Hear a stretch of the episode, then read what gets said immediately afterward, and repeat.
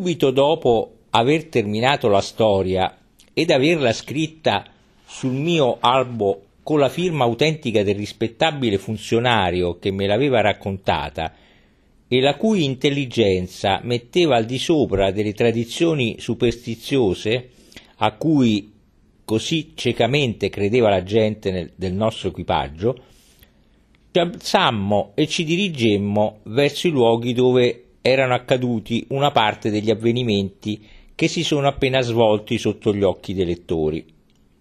Il primo luogo della nostra indagine era la casa paterna di Pasquale, la casa la cui porta, da quando lui la chiuse, non è mai stata riaperta da nessuno. È segnata da un sigillo di desolazione che riporta esattamente ai ricordi che richiama. I muri si screpolano, il tetto sprofonda, l'imposta del primo piano staccata, pende da uno dei, dei cardini. Chiesi una scala per guardare nell'interno della stanza da uno dei vetri rotti ma don Cesare mi avvisò che la mia curiosità avrebbe potuto essere malinterpretata dagli abitanti del paese e procurarmi qualche brutto incidente. Siccome questa suscettibilità dei bausiani nasce da un sentimento di pietà, evitai di fare qualcosa che potesse urtarli e dopo aver abbozzato alla bella e meglio, per mio ricordo personale, un piccolo schizzo della casa, i cui muri avevano nascosto tante sfortune differenti e tante passioni diverse, ripresi il cammino verso il castello baronale. Si trova a destra in fondo alla via, se così può chiamarsi, una serie di giardini o piuttosto di campi e case senza nessun collegamento e che si inerpicano su un piccolo pendio. Tuttavia, occorre dirlo, le macchie enormi di fichi e melograni che si trovano lungo la via e da cui si protende il tronco flessibile dell'aloe, conferiscono a tutto il paesaggio un carattere particolare, non privo di fascino. Man mano che si sale si vedono apparire al di sopra dei tetti di una via trasversale dapprima la cima fumante dello Stromboli, poi le isole più basse del vulcano ed infine il mare, vasto manto d'azzurro che si confonde con l'azzurro del cielo. Il castello baronale di fronte al quale serge, molto imponente, una di quelle belle croci in pietra del XVI secolo, nella sua frusta nudità, è un piccolo casamento al quale i merli danno un'aria spavalda, che è un piacere vedere. Sulla facciata che guarda la croce si trovano due gabbie, o meglio, per dare un'idea chiara della cosa, due lanterne senza vetri. Una delle due gabbie è vuota, è quella dove era la testa del padre di Pasquale Bruno e che il figlio in un momento di singolare pietà tolse con la pallottola della sua carabina. L'altra contiene un cranio consumato da 35 anni di sole e di pioggia e il cranio di Pasquale Bruno. Una finestra vicino alla gabbia è stata murata perché il cranio non fosse portato via, ma Pasquale era l'ultimo della sua famiglia e non fu fatto nessun tentativo per evitare ai suoi ultimi resti l'ultimo castigo. D'altronde il ricordo del bandito era così vivo nel paese come se fosse morto il giorno prima. Una dozzina di contadini, avendo saputo la causa del nostro viaggio a Bauso, ci accompagnavano nella nostra esplorazione e sembravano molto fieri del fatto che la reputazione del loro compatriota aveva superato il mare. Raccontavano ognuno secondo i propri ricordi personali o le tradizioni orali, alcune imprese caratteristiche di quella vita avventurosa ed eccentrica che si aggiungevano come un ricamo fantastico e variegato al severo abbozzo storico tracciato sul mio libro o albo dal notaio di Calvaruso. Fra coloro che ci seguivano c'era un vecchio di 74 anni era lo stesso a cui Pasquale Bruno aveva fatto restituire le 25 once. Parlava quindi del bandito con entusiasmo e ci assicurò che quando era morto ogni anno gli faceva dire una messa. Non perché ne avesse bisogno, disse, perché a suo parere se non c'era lui in paradiso nessuno aveva il diritto di esserci. Dal castello baronale ci inoltrammo a sinistra attraverso le terre. Seguendo un sentiero in mezzo ad una piantagione di ulivi, dopo circa un quarto d'ora di marcia, giungemmo su una piccola pianura circolare al cui centro si trovava la fortezza di Castelnovo, il palazzo di Pasquale Bruno. La fortezza è in uno stato di abbandono pressappoco simile a quello in cui si trova la casa di Pasquale Bruno. Abbandonata dall'intendente del conte, non fu mai occupata dopo la, mar- la morte del bandito, da alcun membro o servitore della nobile famiglia. Oggi una povera donna vestita di stracce ed alcuni bambini seminudi vi hanno trovato asilo ed abitano, ed abitano in un angolo. Vivono con animali selvaggi nella loro tana, di radici, frutta, frutti di mare. Quanto ad una qualsivoglia forma di affitto, è chiaro che non se ne parla nemmeno.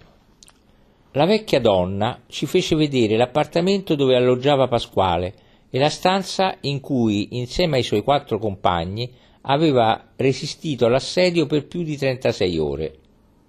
I muri erano crivellati di pallottole, le imposte di ogni finestra, le pareti della stanza erano tutte danneggiate. Contai i buchi che c'erano in una sola imposta, ce n'erano 17 Scendendo mi mostrarono la nicchia dove erano chiusi i quattro famosi cani corsi che hanno lasciato nel paese un ricordo quasi altrettanto terribile quanto quello del padrone. Rientrammo nell'albergo. Erano le tre del pomeriggio. Non dovevo quindi perdere tempo per rientrare a Messina. Alle otto di sera ero a Messina. Troppo tardi per uscire dal porto e andare a dormire a San Giovanni D'altronde non avevo avvertito i miei rematori e probabilmente ognuno di essi aveva già preso impegni per la serata. La mia nuova decisione li avrebbe certamente contrariati. Rinviai dunque la partenza il giorno dopo. Alle sei del mattino Pietro era davanti alla mia porta con Filippo. Il resto dell'equipaggio aspettava sulla barca. Il padrone dell'albergo mi consegnò il passaporto di nuovo vistato precauzione che non bisognava mai trascurare quando si passa dalla Sicilia in Calabria o dalla Calabria in Sicilia. Così ci congedammo, probabilmente per sempre, ma Messina la nobile. Eravamo rimasti in Sicilia un po' più di due mesi. Il ritorno a San Giovanni fu meno rapido di quanto era stata la nostra partenza per pace. La traversata era la stessa, ma si faceva con un animo ben diverso. Avevo avvisato i miei uomini che li avrei portati con me pressappoco ancora per un mese e, a parte Pietro, che era sempre di buon umore, tutto l'equipaggio era molto triste. Quando arrivai trovai una lettera di Chadin con la quale mi avvisava che, iniziato la sera prima un disegno su Scilla, era partito all'alba con Milord ed il mozzo per poterlo terminare, se fosse stato possibile nella stessa giornata. Comunicai al capitano che il giorno dopo desideravo partire all'alba. Mi chiese allora il passaporto per farvi apporre un nuovo visto e mi promise che lui e i suoi uomini sarebbero stati pronti per l'ora che desideravo. Quanto a me, non avendo niente di meglio da fare, mi incamminai verso Scilla per andare alla ricerca di Jaden. La distanza da San Giovanni a Scilla è all'incirca di 5 miglia, ma sembra di gran lunga inferiore per il paesaggio pittoresco che costeggia quasi sempre il mare e si sviluppa tra siepi di cactus, di melograni e di aloe, dominati di tanto in tanto da qualche noce o castagno dal fogliame spesso, all'ombra del quale trovavamo più volte seduto un pastorello con il cane accanto, mentre le tre o quattro capre a cui badava si arrampicavano capricciosamente sulle rocce vicine o si sollevavano sulle zampe posteriori per raggiungere i primi rami d'un corbezzolo o d'una quercia verde. Di tanto in tanto sulla strada incontravo anche a gruppi di due o tre ragazze di Scilla, di alta statura, dal viso serio e con i capelli ornati di nastri rossi e bianchi, come quelli che si ritrovano nei ritratti or- delle antiche romane. Andavano verso San Giovanni e portavano sulla testa ceste di frutta o brocche di latte di capra. Si fermavano e mi osservavano come avrebbero fatto con qualsiasi animale a loro sconosciuto. Poi si mettevano a ridere rumorosamente, senza alcun imbarazzo, del mio vestito che, interamente sacrificato alla mia grande comodità, a loro sembrava certamente stravagante in confronto al vestito elegante che portano i contadini calabresi.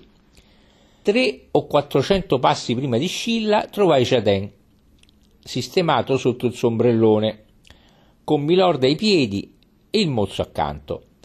Stavano al centro di un gruppo di contadini e contadine calabresi che, con grande difficoltà, riusciva a tenere aperto dalla parte della città e che, riavvicinandosi sempre per curiosità, finivano col formare ogni dieci minuti una specie di tenda tra il pittore e il paesaggio. Allora Jardin faceva ciò che fa il pastore, Inviava Milord nella direzione in cui voleva che si stabilisse la soluzione di continuità. I contadini, che ne avevano un gran terrore, si allargavano subito, ma dieci minuti dopo riprendevano la stessa posizione. Siccome tutto ciò però avveniva nel modo più benevolo del mondo, non c'era niente da dire. Il viaggio mi aveva stimolato l'appetito. Invitai perciò Jaden ad interrompere il suo lavoro e a venire a pranzare con me in città. Ma Jaden, che desiderava terminare il suo schizzo nella giornata, aveva preso le sue precauzioni per non muoversi dal posto in cui si era sistemato. Il mozzo era andato a cercargli pane, prosciutto e vino, e nel momento in cui ero arrivato aveva appena terminato la sua colazione. Decisi quindi di andare a pranzare da solo e mi incamminai verso la città con meno prudenza di Enea, fidandomi del detto antico che Scilla è da temere solo per chi viene dal mare. Vedrete che mi ingannavo grossolanamente e che avrei fatto meglio a seguire i consigli che tremila anni prima Anchise aveva dato ad un altro. Arriva in città ammirando la sua strana posizione Costruita su un'altura, discende come un lungo nastro sul versante orientale della montagna, poi girandosi a guisa di esse, viene a distendersi lungo il mare, che nella rientranza formata dalla sua parte inferiore trova una piccola rada dove possono avvicinarsi, a quel che mi, parve, solo navi da pesca ed imbarcazioni leggere del tipo di speronare. La rada è protetta da un lato da un alto promontorio di rocce sulla su cui sommità, da dove si domina il mare, c'è una fortezza costruita da Murat. Ai piedi della roccia e sino ad un centinaio di passi nei dintorni, una moltitudine di scogli dalle forme bizzarre emerge capricciosamente dalle acque. Alcuni hanno le forme di cani che si sollevano sulle zampe posteriori, probabilmente è qui che è nata la favola che ha dato all'amante del dio Glauco una terribile celebrità. Da lontano, grazie alla posizione in pendio della strada, avevo visto una casa tra le cui finestre era appesa un'insegna che rappresentava un pellicano rosso. Il simbolo dell'uccello che si apre il petto per nutrire i suoi piccoli, mi sembrò un'allusione troppo diretta all'impegno che si assumeva il padrone della locanda nei confronti dei viaggiatori, perché esitassi in un solo istante a, lanciarmi, a lasciarmi prendere da quell'esca. Avrei dovuto tuttavia pensare che ci sono pellicani e pellicani, così come ci sono fascine e fascine, e che un, un pellicano rosso non è un pellicano bianco ma la prudenza da serpente che mi aveva tanto raccomandato nei confronti dei calabresi, quella volta mi abbandonò ed entrai nella trappola.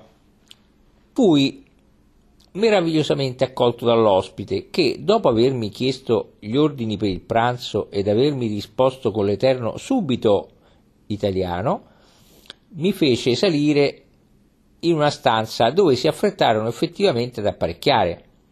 Mezz'ora dopo fu lo stesso ospite che mi portò un vassoio di braciole e quando mi vide seduto a tavola, intento a prendere come un affamato l'anticipo della colazione, mi chiese, sempre con lo stesso tono melato, se avevo il passaporto. Non riuscendo a capire l'importanza della domanda, risposi senza preoccuparmi che non l'avevo, visto che in quel momento non stavo viaggiando, ma puramente e semplicemente stavo passeggiando. Pertanto l'avevo lasciato a San Giovanni, dove avevo eletto momentaneamente il mio domicilio. Il mio ospite rispose con un benone dei più tranquillizzanti. Continuai quindi ad ordinare il mio pranzo, che continuò da parte sua a servirmi con gentilezza crescente. Al momento del dessert uscì fuori per andarmi a cercare lui stesso, così disse, i più bei frutti del suo giardino. Feci segno con la testa che l'avrei aspettato con la pazienza d'un uomo che ha convenientemente mangiato e accendendo, accendendo una sigaretta mi lanciai, mentre seguivo le capricciose scomposizioni del fumo, nei sogni sereni e fantastici che accompagnano normalmente le digestioni facili. Mi trovavo nel bel mezzo del mio Eldorado quando sentii tre o quattro sciabole che risuonavano sui gradini della scala. Non ci, feci, non ci feci quasi attenzione, ma siccome le sciabole si avvicinavano sempre più alla mia stanza, finii per voltarmi. Nel momento in cui mi girai, la porta s'aprì e quattro carabinieri entrarono. Era il dessert promessomi dal mio ospite devo rendere giustizia alle milizie urbane di Sua Maestà il Re Ferdinando, fu portandosi la mano al, al loro cappello tricorno e chiamandomi eccellenza, che mi chiesero il passaporto che sapevano bene che io non avevo. Diedi loro la stessa risposta che avevo de- dato all'ospite e, come se non se l'aspettassero, le suddette milizie mi guardarono con un'aria che voleva dire Diavolo, diavolo, ecco un brutto affare che si prepara. L'ho fatto, il brigadiere si, si girò dalla mia parte e sempre col cappello nelle mani fece presente alla mia eccellenza che era obbligato a condurla che era obbligato a condurla dal giudice Siccome non avevo nessun dubbio che tutte quelle gentilezze si sarebbero concluse con tale stupida proposta, e poiché non mi preoccupavo di attraversare tutta la città con quattro gendarmi, feci cenno al brigadiere che avevo una confidenza da fargli a voce bassa. Si avvicinò e senza alzarmi dalla sedia gli dissi Fate uscire i vostri soldati. Il brigadiere guardò intorno a lui, s'assicurò che non ci fosse nessun'arma alla mia portata e girandosi verso i suoi accoliti fece loro segno di lasciarci soli. I gendarmi ubbidirono subito e io mi trovai solo con il mio uomo. Sedetevi là, disse al brigadiere mostrandogli una sedia di fronte a me. Si sedette. Adesso, dissi, poggiando i gomiti sul tavolo e mettendo la testa tra le mani, Adesso che siamo soli, gli dissi, ascoltatemi. Ascolto, disse il mio calabrese. Ascoltate, signor maresciallo d'alloggio, perché certamente siete maresciallo d'alloggio, non è vero? Dovrei esserlo, eccellenza, ma le ingiustizie. Lo sarete certamente, lasciatemi quindi darvi un titolo che un giorno o l'altro sarà vostro e che meritate da tutti i punti di vista. Signor maresciallo d'alloggio, gli dissi, siccome la cosa non può compromettervi, non vi farebbe piacere un sigaro Havana? una bottiglia di moscato calabrese ed una piccola somma di due piastre? Ciò detto, tirai fuori dal, fuori dal mio taschino due scudi e li feci brillare davanti agli occhi del mio interlocutore, che con gesto istintivo allungò la mano. Quel gesto mi fece piacere, feci però finta di non averlo visto e, rimettendole nel taschino, continuai. Ebbene, signor maresciallo d'alloggio, tutto ciò sarà vostro se mi permettete, prima di portarmi dal giudice, di mandare a cercare il mio passaporto a San Giovanni. Nel frattempo potete tenermi compagnia. Fumeremo, berremo, giocheremo anche a carte. Se vi piacciono il picchetto e l'asso piglia tutto. I vostri uomini per maggior sicurezza resteranno alla porta e per non farli annoiare troppo farò mandare loro tre bottiglie di vino. Ecco una buona proposta. Che ne pensate? Siete d'accordo? Certamente, rispose il brigadiere, tanto più che s'accorda perfettamente con il mio dovere. Potevate pensare che io facessi una proposta sconveniente? Diavolo, me ne, starei, me ne sarei guardato bene Conosco troppo bene la severità delle truppe di Sua Maestà Ferdinando. Alla salute di Sua Maestà Ferdinando, maresciallo. Ah, non potete rifiutare, altrimenti dirò che siete un suddito ribelle. Se la mettete su questo tono, non posso rifiutare. E mi porse il bicchiere. Adesso, mi disse, dopo aver fatto onore al brindisi reale da me proposto, adesso, eccellenza, se per caso non vi portassero il passaporto? Oh, gli dissi, vi darò lo stesso le due piastre. Anzi, è tanta la fiducia che ho in voi che ve le do subito, in anticipo. Poi sarete perfettamente libero di farmi condurre da una brigata all'altra sino a Napoli. E gli diedi le due piastre che intascò con una facilità tale che provava la sua abitudine a questo tipo d'affari. Vostra Eccellenza ha qualche preferenza per il messaggero che deve andare a cercare il passaporto? domandò il brigadiere. Sì, maresciallo, con il vostro permesso vorrei che uno dei vostri uomini venite qui. Lo condussi alla finestra e gli mostrai lontano sulla strada maestra Jaden, che, lungi dal pensare che io potessi trovare in qualche modo in difficoltà, continuava a lavorare col suo schizzo all'ombra dell'ombrellone. Vorrei, gli dissi, che uno dei vostri uomini andasse a cercare il mozzo che vedete laggiù, accanto al gentiluomo che dipinge. Lo vedete laggiù? Perfettamente. Ha delle buone gambe e se ci sono tre o quattro carlini da guadagnare, preferisco che sia lui a guadagnarli piuttosto che un altro. Mando subito qualcuno a cercarlo. A meraviglia, maresciallo. Nel frattempo dite anche di portarci una bottiglia del miglior moscato e di dare tre bottiglie di Siracusa, secco, ai vostri uomini. Portatemi una penna, inchiostro e carta. Subito, eccellenza. Cinque minuti dopo ero servito. Dissi al capitano. Caro capitano, sono, per mancanza di passaporto, prigioniero a Scilla nella locanda del Pellicano Rosso. Abbiate la bontà di portarmi voi stesso il documento che mi manca per poter dare alle autorità calabresi tutte le informazioni morali e politiche che esse possano desiderare sul vostro servitore. Guichard. Dieci minuti dopo il mozzo era già da me. Ti firmò Guichard in quanto Dumas, non avendo ottenuto l'autorizzazione a entrare nel regno di Napoli, viaggiava con il passaporto di un amico di nome Guichard. Quindi chiedi la lettera al mozzo con quattro carlini e gli raccomandai di andare di corsa a San Giovanni e soprattutto di non far ritorno senza il capitano.